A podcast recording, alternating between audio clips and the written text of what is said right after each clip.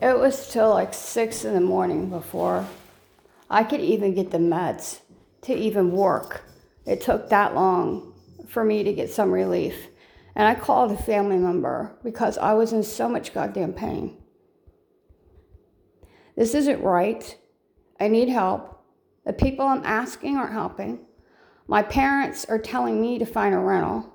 I've explained to them I have tried to find a rental. I cannot find one. That's why the loan officer wants them to sign a piece of paper mortgage.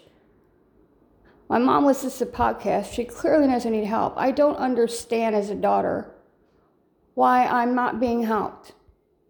If I had kids, I would have already been helped. There's been family, plenty of families in this world, family members help getting into homes, needing to get into homes, asking for help. It should never got to this point. I cannot have any surgical procedures. So I'm going to instead suffer with the pain increasing and suffer. And I've asked my parents to please help me. I'm asking them for 100 to 300,000 dollars. As a loan officer with Rocket Mortgage, have them sign, co-sign on this mortgage, get you out of this house while you can. And instead, I'm realizing I'm going to struggle and suffer the rest of my life. And that is the most damn cruel thing you could ever do to anybody. And it's not okay.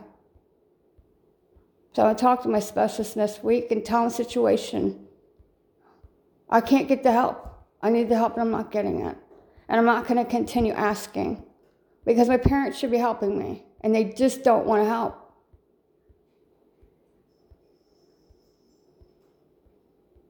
Any parents out there, before you have kids, you need to understand, as my therapist said, being a parent is responsibility for life.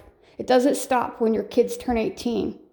And especially if they struggle with chronic illness or something medical, you need to step up even more because they need you even more. And if you can't do that and you can't be responsible for life because it's a life responsibility, then please don't have children because you make them struggle, you make them suffer unnecessary.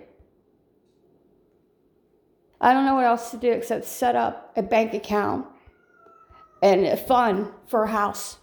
And I hope to God, I mean, are relying on the public to help me. This isn't a joke. It never was a joke. I don't understand. I mean, I, I can't force my parents. As a friend said today, you're not going to force your parents to change. They don't want to help you get a home. You're asking them now to just sign a piece of paper. They don't want to do it. You can't get into a rental. They know this. I know, I agree with you. don't do this to people. I don't do this to nobody. This is not okay. It's not okay. But I realize that, you know, I realized a lot. don't do that. I'm not asking my parents again. It's done. It's over. It's done. No more. Should have helped. They didn't want to. They refuse to on a piece of paper.